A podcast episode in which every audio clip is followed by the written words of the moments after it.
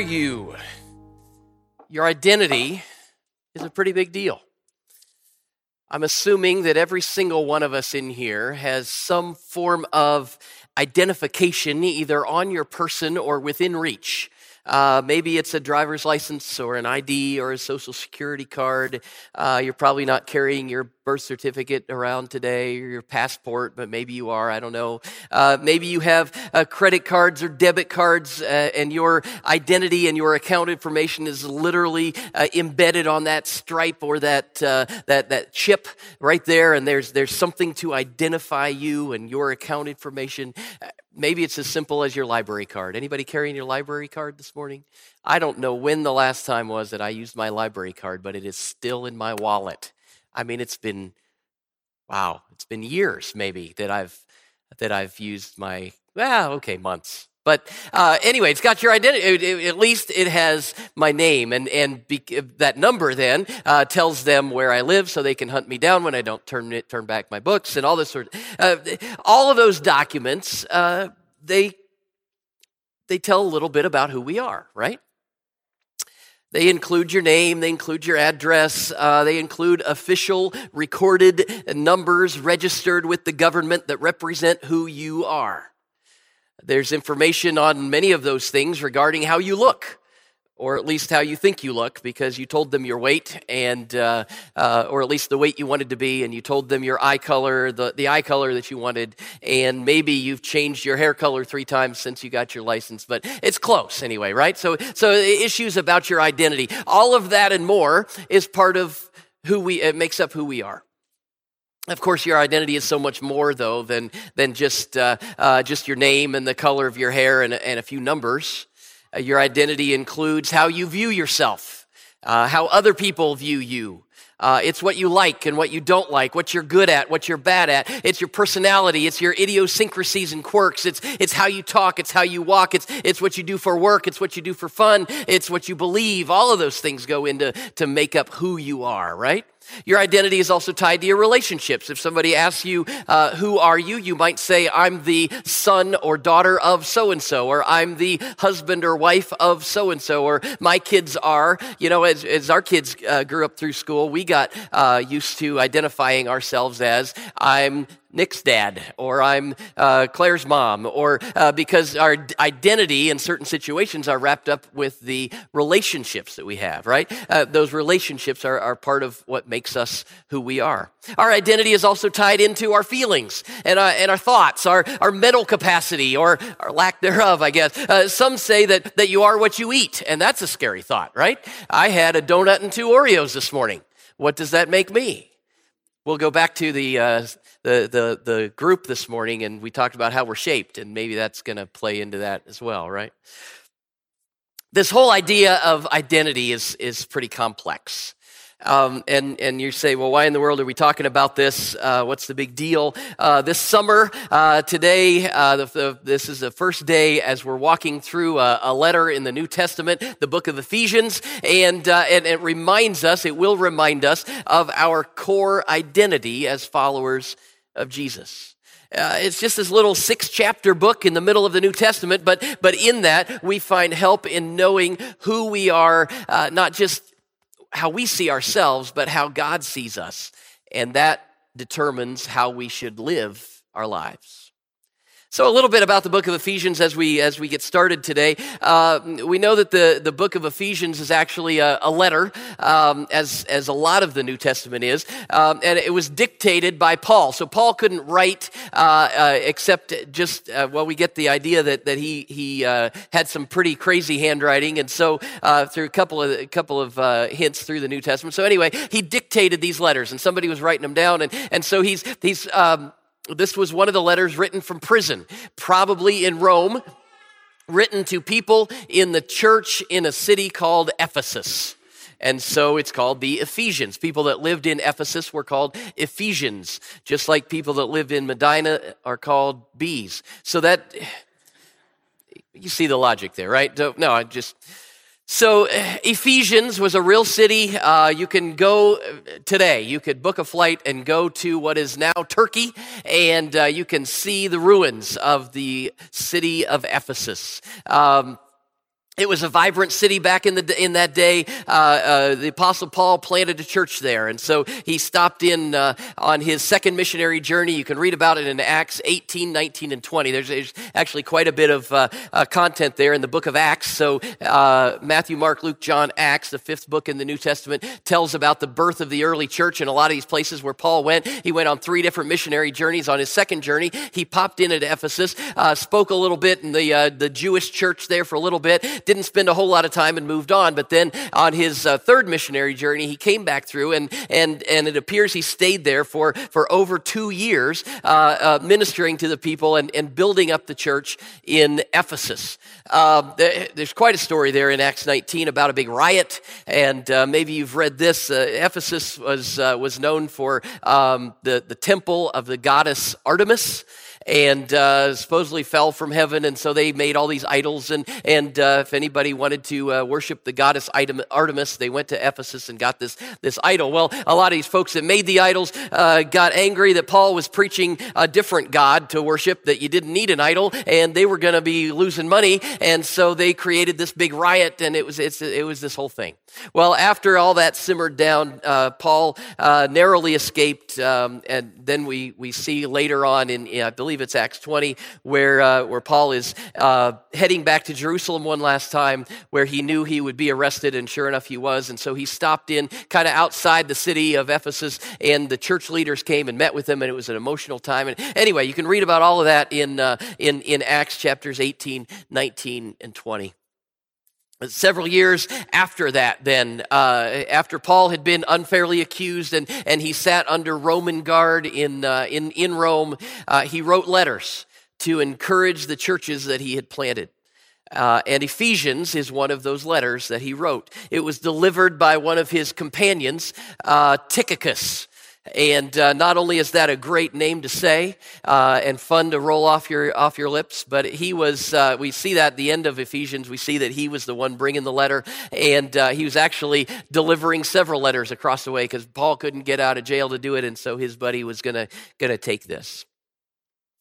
There don't seem to be any problems, uh, any big problems that Paul is addressing as he writes the book of Ephesians. Uh, uh, he's not rebuking certain people for doing certain. We see that in some of Paul's letters. He's heard about certain problems and things, and so he, he addresses those in the letters that, that he writes. But he, Ephesians uh, just seems to simply be a letter of encouragement, uh, encouraging uh, these people to continue on in the faith. The first three chapters, if we're painting with broad strokes, the first three chapters are a lot about theology, what to what to believe, uh, uh, what, what we believe and why we believe it, and, and some of the core issues of, uh, of the faith.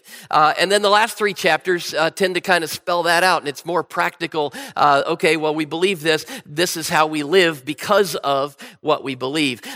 Many have some, many theologians and pastors and authors have, have summarized Ephesians as a, as a letter about identity. Uh, who we are, discovering who we are in Christ. And you'll see that as we read chapter one, uh, part of chapter one this morning, you'll see that phrase in Christ or in Him over and over again. Um, and, and, so we discover who we are, and because of who we are, we need to live out of that. Uh, we, live, we live like uh, who God wants us to be. So uh, uh, the first passage we're going to look at is, uh, is, is gets, gets straight to the basics of, uh, of our identity in Christ. It's been said that if John 3.16 is the gospel in a nutshell, then Ephesians 1 is the tree from which that nut fell.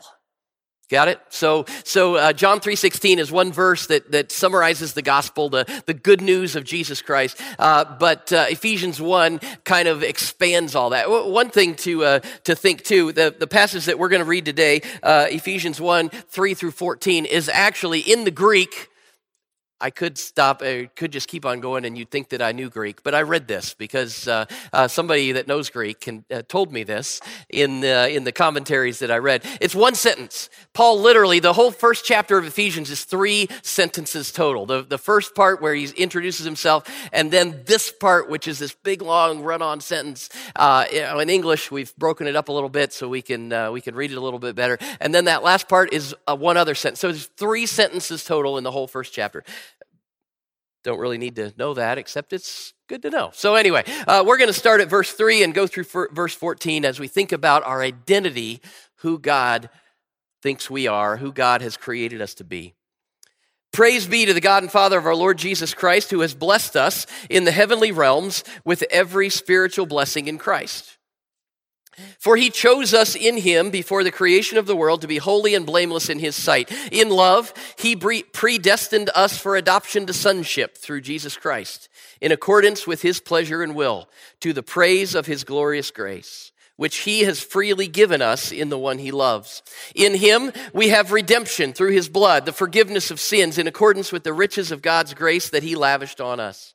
With all wisdom and understanding, he made known to us the mystery of his will, according to his good pleasure, which he purposed in Christ to be put into effect when the times reach their fulfillment, to bring unity to all things in heaven and on earth and under Christ.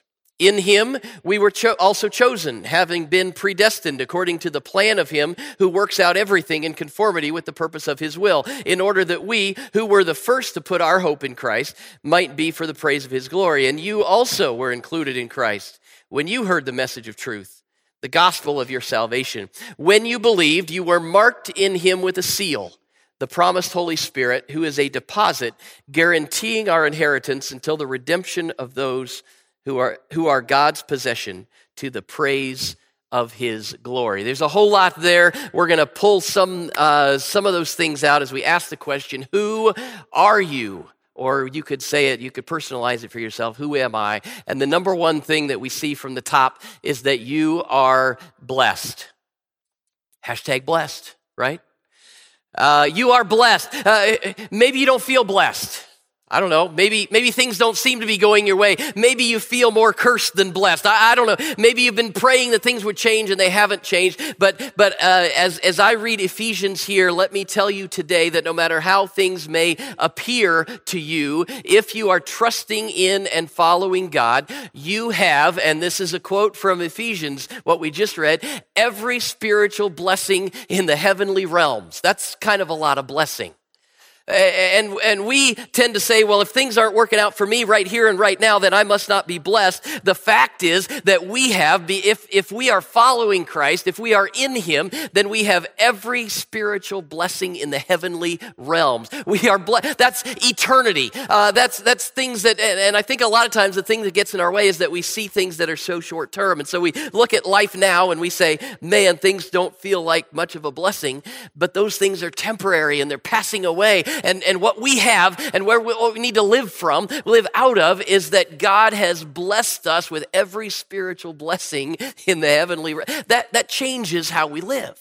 If we're living blessed or we're living uh, like we're cursed, uh, the fact is that we need to remember who we are. And one big thing right off the top is that we are blessed. Keep that in your hip pocket as we continue through because all these things work together to make this awesome picture of who we are. You are blessed. You are also chosen. You are chosen. A big part of our blessing is that God chose you. I still remember uh, picking teams for kickball on recess at sixth grade after lunch. Anybody ever play kickball on recess?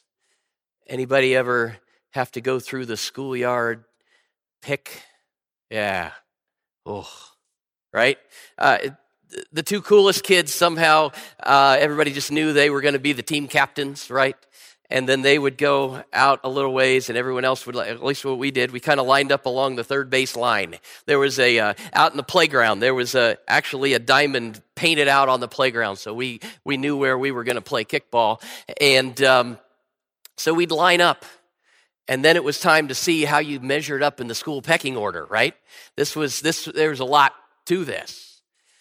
If you were chosen in the top two or three or four, then things were good, right? You, if that was you, you might even go over and, and then you and, uh, and the team captain would maybe confer, man, we want that guy. We don't want her. We don't, you know, and, and you'd actually almost be like the, one of the cool guys and, and, and be able to, uh, being chosen in the middle was okay, but it kind of left you with this little uneasy feeling like, am I really measuring up or not? I don't, I don't know where I stand here, at least when it comes to kickball, I guess, right? The real problem with the schoolyard pick system is that someone will be chosen last, right? It's inevitable. It's just part of the system. It's, it's just what will happen. Uh, it, it, was usually the scrawny kid with the glasses who decided that day not to stay in and do extra credit, but to come out and get a little exercise, right? And everybody said, oh, so and so's here. Some of you can relate to that too. No, you don't have to raise your hand um, because we're all, we, we don't want, anyway. Those schoolyard picks, for some of us, those schoolyard picks were part of our uh, forming our identity, right? and uh, could could be positive or negative, and uh, and and we could we, we could think think through some of those things. But here's the good news today: you have been chosen by God, and in His system. There is no first or last or in between. There's no pecking order. He's picked us all first. And I know that doesn't make any sense, but it's true. It, it, it gets, it gets us toward this controversial subject that's uh, been debated by theologians for years. And it's, it's this concept, this big, long uh, theological term called predestination. Isn't that a great Sunday morning word? Predestination. And it's mentioned several times here in Ephesians chapter 1, and it begs the question okay, uh, so uh, Paul says you've been chosen and uh, you've been predestined uh, from the beginning. So it begs the question if there are people that God has chosen, are there other people that he has not chosen? And uh, this says that God chose us before the creation of the world, verse 4 and verse 11. Uh, it says that He predestined us for adoption in verse 5, that, that we are predestined according to His plan in verse 11. Uh, uh, a lot of people automatically assume then that that means that God has determined things to happen in advance, uh, and we don't have any choice in the matter, and God has chosen some, and He has not chosen others, and, and He's called certain people, and he de- He's destined them for heaven, and then literally He said, To hell with everyone everyone else. And I'm not cursing there, I'm telling you exactly what folks think. Well, it's some people are in the heaven column and some people are in the hell column. I don't think, I know that that's not the picture of God that I read throughout Scripture. Eh, what I see uh, is, is a God of love and compassion and mercy and extending grace. And in, in light of all that we know about God from the breadth of Scripture, predestination uh, can't just mean the personal selection, pre selection of a chosen few people. So, so, so to me, and again, without getting it, we could spend uh, days, weeks, months, hours, years, uh, and many have on uh, the intricacies of these theological arguments, but it's the plan that's predetermined or predestined. Uh, all of us have been invited to follow that plan. God has predestined all of us. His, he has a perfect plan for every one of us. It's spelled out in scripture over and over and over again. We can't get away from it. Joel uh, chapter 2 verse 32 in the Old Testament, it says, everyone who calls on the name of the Lord will be saved. In 1 Timothy 2, 3 and 4, it says, this is good and pleases God our Savior who wants all people to, to be saved and to come to a knowledge of the truth. John 3, 16, God so loved the world that he gave his one and only son that whoever believes in him will not perish but have everlasting life. Romans 1.16 i'm not ashamed of the gospel. It's the power of god that brings salvation to everyone who believes. 2 peter 3 9 the lord is not slow in keeping his promise as some understand slowness. Instead he is patient with you not wanting anyone to perish but everyone to come to repentance God has predestined all of us, He has chosen us first. If God had his way, every single person ever born would be adopted into his family as his children. Uh, that can be our destination. It's laid out in advance. So it's our pre destination, right? Uh, uh, uh, we, we don't, but, but the, the, the problem then is, is that we don't all choose him back. It'd be like on the schoolyard if if so and so said, "I pick Pete," and I say, "Yeah, you know what? I'm not going to play today. I don't want to be on that team, so I'm not going to play today." It, it, this isn't some divine determinism uh, that will happen regardless of what we do. I don't know. Maybe this is a, a, a good uh, uh, illustration, maybe not, but it might be a little bit like a father who, who, who has a plan for his son to take over the family business and it would be great and it would work really well. It's the Father's plan, uh, but the Son is still free to choose uh, whether he's going to follow that plan or not. And the Father, if the Father forces the, his Son to follow that plan, then everything goes south. Uh, predestination is not forced. Uh, for following God to ever mean anything, there must always be the option of not following God, right? That, that we choose to follow Him. It's not that we're forced to follow Him. Same is true with love. For love to mean anything, there, there must always be the possibility of rejecting God or, or not loving Him. Uh, predestination in our theological vein Predestination simply means that God has an amazing plan for you and he has, a provide, he has provided a way for you to live it and he's laid that out from the beginning of time. We have to choose to step into that plan. God wants our identity to be rooted in the fact that we can and are adopted into his family and that's that's uh, written all through this uh, this passage as well uh, that that we are chosen part of being chosen is that we are adopted Verse 11 uh, in, in the NIV says it this way. Uh, we read it a minute ago. In him we are chosen. We were chosen. Can be translated in, in other ways and talks about uh, inheritance or being an heir. It, it, we, we were made heirs. Or in the, in the American Standard Version, it says, uh, We have obtained an inheritance. One of the many benefits of being chosen, being adopted into the family of God, is the, uh, the hope of abundant blessings to come, inheritance, just like a natural born child. I want us to realize and to live out of the fact that God has invited us. He has chosen us. He has chosen you. It's not that, that uh, you're not good enough or that you've got to jump through certain hurdles in order to qualify for, uh, for life with God. God has chosen you. And if you're living out of that, it's going to change how you live. It's going to change who you are. Who are you? You are chosen. You are a child of the king with an inheritance and everything. that, that, that you have the, the hope of an inheritance for eternity. You are blessed with every spiritual blessing in the heavenly realms. You are chosen. You're, you're, you're, you can be a child of the king. Another thing this says is that you are redeemed. Part of your identity is that you are redeemed. I read the story this week about a farmer who, who had an old milk cow, and, and she was long past her prime, prime but the farmer had kind of uh, grown attached to her, but uh, realized that he was, if he was ever going to get any money out of her, he needed to go ahead and sell her to the slaughterhouse for what little bit he could. And, and so he, he decided, and the day came, and he took her down there and, and uh, turned her over and, and got, got money uh, for her. And on the way home, he, he was kind of second think, uh, uh, he had second thoughts and and decided he turned around and, and went back. And, and uh, he, he decided he, he didn't need that money as much as he needed that cow.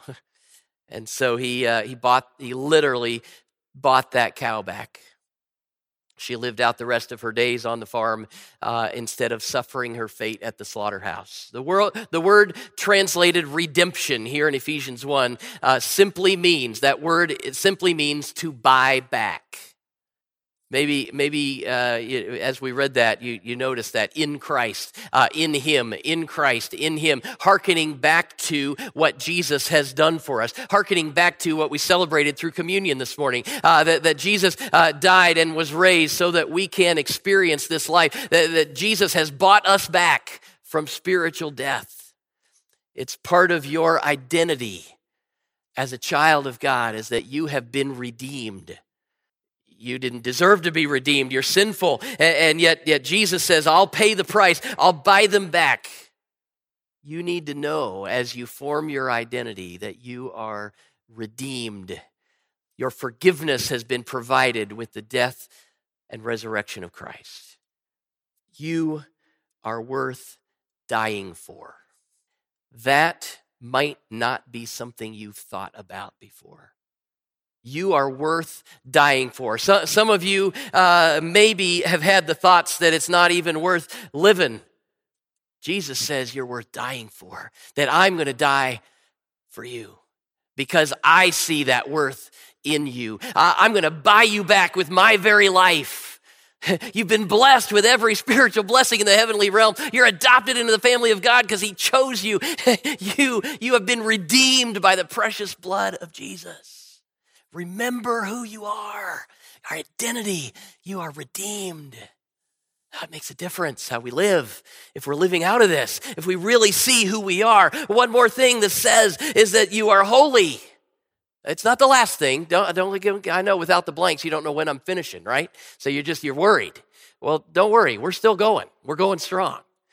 You are holy. Uh, the, the outcome of our adoption, the outcome of our redemption is holiness. Uh, this says that we're holy and blameless. There's a couple of ways that the Bible talks about holiness. First, holiness refers to a condition of our lives, a condition of our hearts, that we're holy. It's, it's the moral result of God's grace in our lives. He makes us holy. He cleanses us from sin. We, we get rid of sin and we live for Him and, and, we choose to follow Him. And, and so it's that moral thing that, that our condition of our lives is that we're holy. You look at someone and they're, they're living good li- a good life and they're doing the, the saints that you would say that, that person is holy because it's the condition of their God has cleansed them and, and filled filled them with His Spirit, and he, they're holy. Another way that, that the Bible talks about holiness is not just our condition, but our position. Position. Our position in relationship to God. Uh, things in the Bible that were considered holy uh, were set apart. And that's another way to, to translate this, this term holiness, something that is set apart. Uh, the, the, items in the temple, temple, for instance, a candlestick and the, the, uh, the, the, the, platter for the bread. And so the, those things weren't just used in everyday use. They were set apart for a specific purpose in that holy place. The thing that made them holy was their position. They were set apart, not just for common use, but, but, but for God's use. Set apart their position. Paul says here that uh, part of the abundant spiritual blessings that we have is that we are holy and blameless. We are cleansed from sin and we are set apart for special use by God Himself. He wants to do His will through you. You are holy and blameless. Who are you? You are holy changes how you live if you start seeing yourself as, as holy. Sure, there's progress to be made. Sure, there, there, are, there are steps to be made. Sure, there's, there's uh, sometimes three steps forward, two steps back, but God is creating His holiness in you as His Spirit lives and moves in you. And we can come to that place of full surrender to Him and we allow Him to sanctify us completely and to allow His Holy Spirit to live unhindered in our lives. We are cleansed from sin and we are set apart to live for Him. You are holy. Number five, you are sealed. Uh, this is probably another controversy. We'll just dive into all of them today. Well, a couple of them anyway. Uh, verse 13 says that, uh, that, that, through all of this, when, when we're adopted into God's family, when we're redeemed, when we're made holy, that we are marked with a seal, it says. And some might read this as signed, sealed, and delivered. Uh, I don't. I don't necessarily believe that it, it, it means that. Uh, it's not re- referring to a, uh, a, a, circus animal with a ball on his nose either. We're not talking about that. I, I, you know those uh, boxes of animal crackers, right? With the and they got the circus animals. Looks like a, a train car. I uh, I really wanted some of those the other day, and so I got one, and, and but I I had to throw it away. Seal was broken. It's not what we're talking about. That the seal, uh, seal was obviously, uh, but the uh, we're not talking about the seal of a package where everything's sealed up, signed, sealed, everything's good to go, everything's all packaged up tight and nice and neat, and everything's good. Uh, it's it's it's all we're we're, we're you know uh, signed, sealed, and delivered for heaven. And so it doesn't matter what we do or, or how we live from this point forward because because God has has sealed us for eternity. No, it's talking about that we're marked. And what are we marked by? It says, well, we're marked by the Holy Spirit.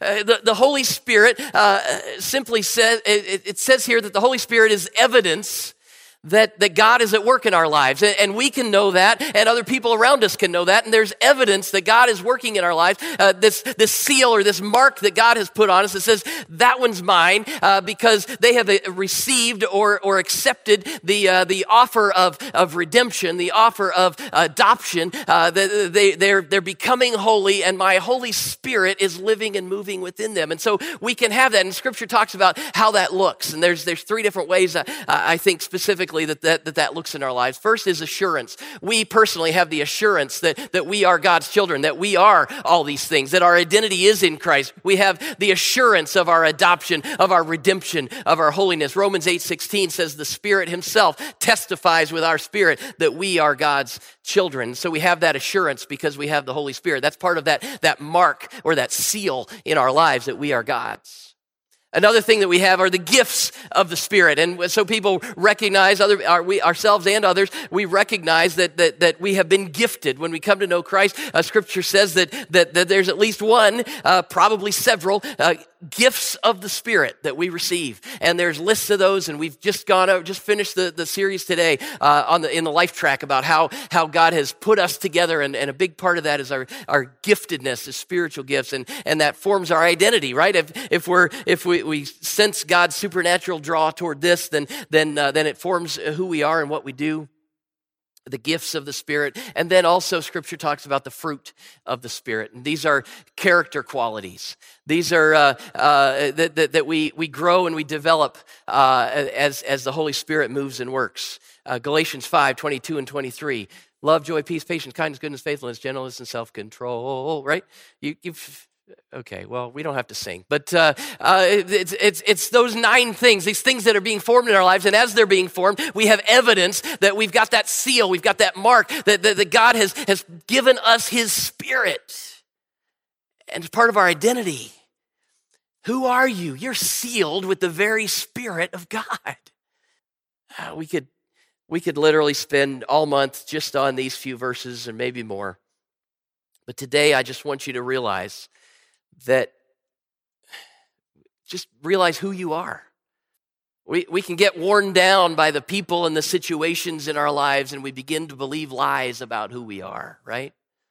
When the devil or the world whispers that you're less than, that you're not enough, that you're weak, that you're insignificant, don't entertain those thoughts. You are blessed. You are chosen. You are redeemed and holy and sealed with the Spirit of God Himself. it's, that's the fact.